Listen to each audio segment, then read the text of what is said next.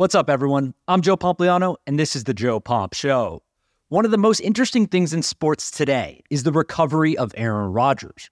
Now, Aaron Rodgers tore his Achilles tendon on September 11th, and just five weeks removed from that injury, he's already had surgery, he's off crutches, he's not wearing a boot, and he's on the field throwing passes during Jets warmups. But is this normal? Is it not normal? And what type of surgery did he get? This podcast is going to break down Rodgers' recovery providing the best information possible on how Rodgers' process looks. I'm going to provide some background on the surgeon leading his recovery and much more. I think you guys are really going to enjoy this, so let's get right into it.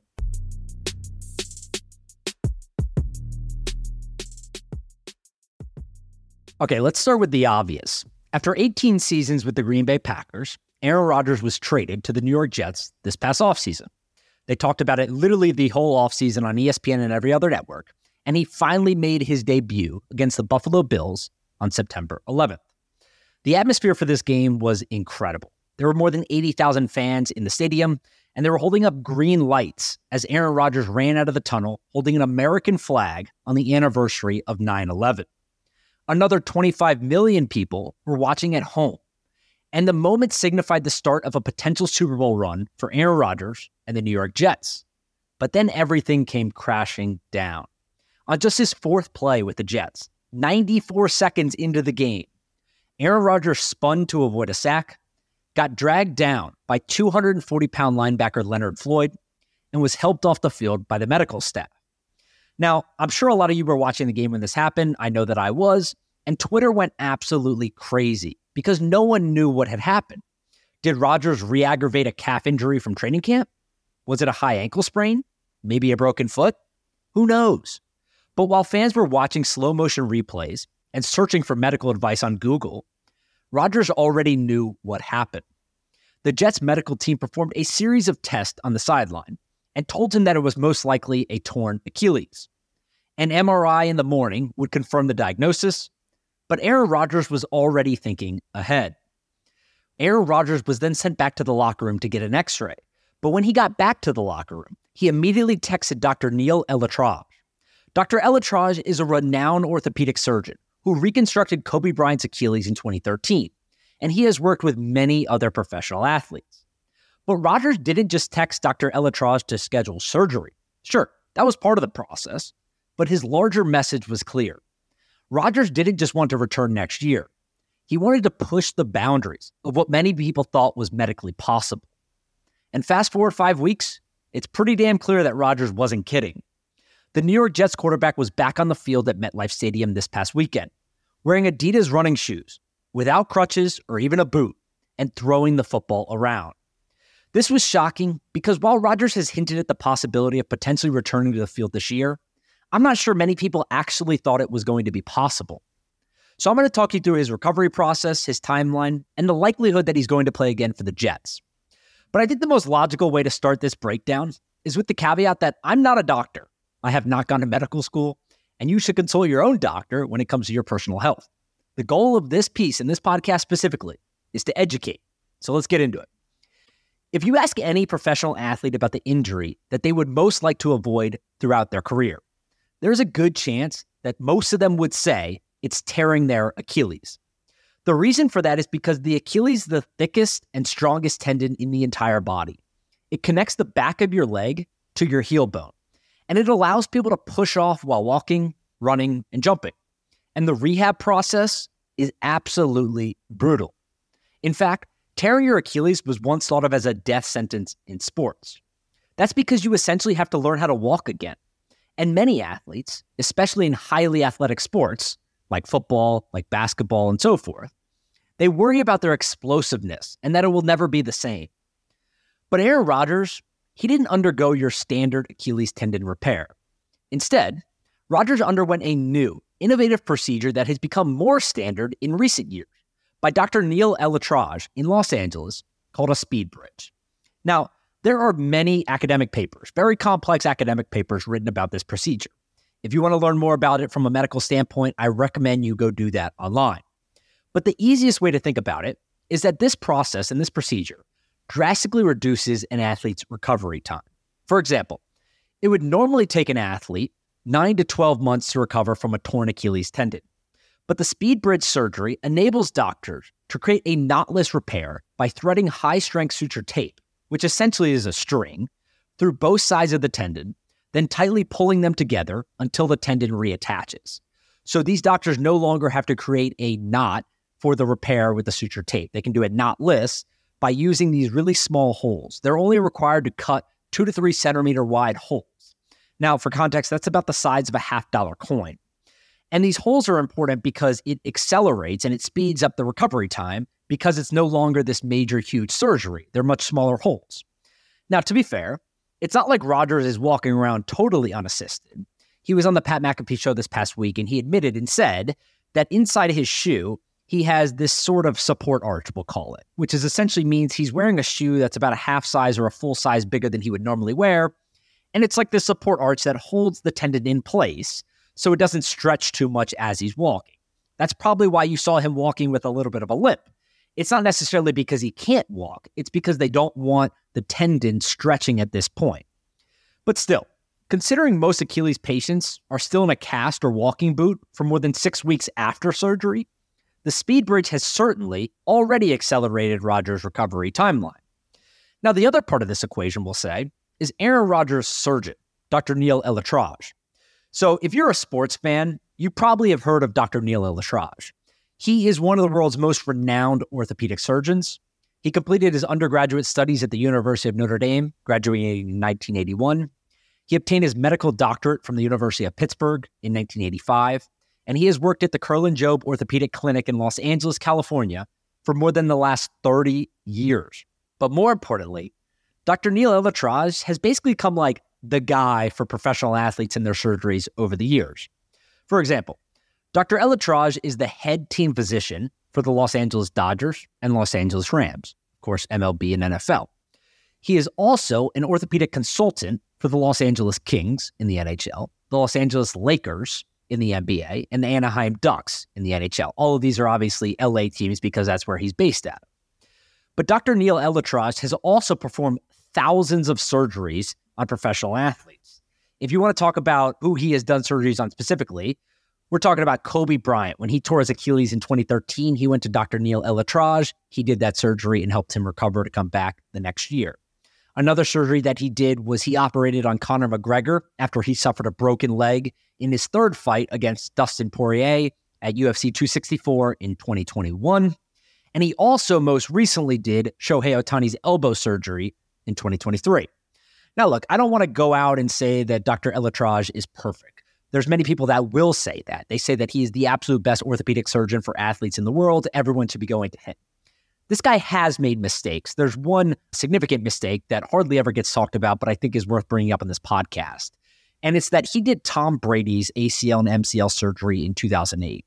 And Tom Brady ended up suffering a rare infection.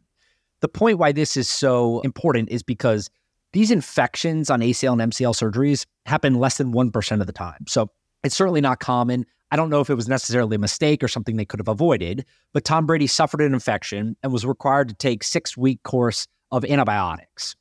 Still, Brady praised Dr. ElAttrache for the operation. The two are very good friends today, and they often play golf. I'm going to read you this quote that Tom Brady told the LA Times. He said, Neil was dead on for what he was doing.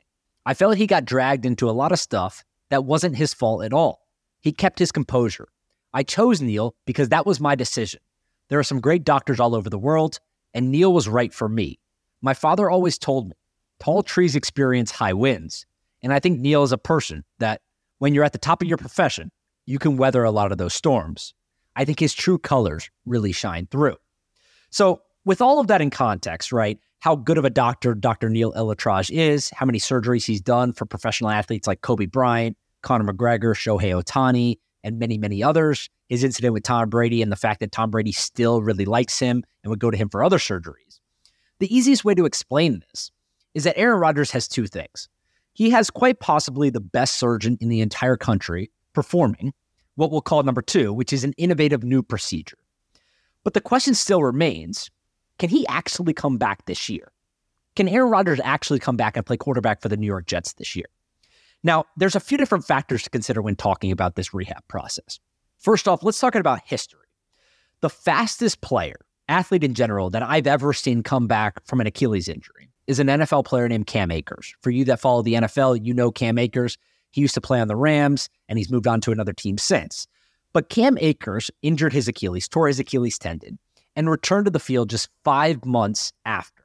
This happened two years ago, but he had surgery by Dr. Neil ElAttrache.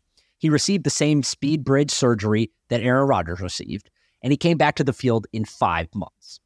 Now, the reason why this was so important was because one, obviously, he returned in five months, which was record breaking at the time. Everyone was like, holy shit, how is that possible? But number two, Cam Akers injured his Achilles in preseason. So he was able to come back five months later because the season wasn't over.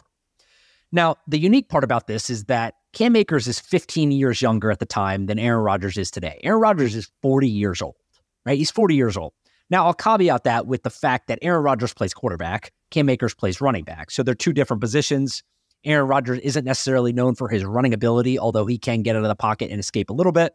But if he wanted to return, there is a world where some people would say he can just sit back in there in the pocket. Maybe he has to move a little bit right to left, but ultimately he's not going to be sprinting and taking a pounding like Cam Akers would be doing. And that's true. But let's just talk about timeline here specifically. Cam Akers came back in five months. Aaron Rodgers injured his Achilles on September 11th. A five month rehab would not be good enough because that would put him back on the field in February, which is after the Super Bowl, right? So that obviously isn't going to work for this year. So not only would Aaron Rodgers have to shatter all expectations by getting cleared and ready to play with what we'll call like three to four months max, right? We're talking 12 to 14 weeks after surgery. We're already five weeks into this. So that's seven to we'll call it nine weeks from now. He would have to be able to get back on the field. But the New York Jets and quarterback, backup quarterback, Zach Wilson, who has had all of these struggles over the last couple of years himself, would have to be in playoff contention for it to make sense. Now, look, the New York Jets, a story came out a few weeks ago from Sportico that said that the New York Jets did not take out insurance on Aaron Rodgers. So financially, they're paying him this money regardless. Now, there is part of this that says that they should be looking out for the athlete. He's 40 years old. He has a multi year deal. He's planning on playing there for at least the next two to three, maybe longer years. You obviously don't want him to re injure it by coming back too early. 100% totally get that. But just from a pure financial standpoint, there is essentially no harm in the New York Jets allowing him back on the field if he wants to get back on the field and if he is medically cleared to do that. So, from a timeline perspective, he has a very tight window. Not only does he have a tight window, we'll call it seven to nine weeks from today, but the New York Jets also have to be in contention with a backup quarterback and albeit a good defense, but a backup quarterback. Now, the other thing to keep in mind is that Aaron Rodgers is rehabbing all day, right? He is a wealthy athlete. This is his job. He has access to the best medical care, the best physical trainers, the best recovery process that he possibly can. So he's training five hours a day right now, basically all day. He's doing it with J.K. Dobbins, the Baltimore Ravens running back, who also is injured. And they're training five hours a day, potentially six or seven hours a day, depending on the day, to try to get back as soon as possible. So he's fully dedicated to this. He has access to the best resources possible. He also may get at some point there are these things called PRP injections. Now, there's a bunch of nuance that goes into this. Essentially, what they're doing is they're pulling out some of your blood, they're circulating it to make it what we'll call like a little bit healthier, is the easiest way to understand it.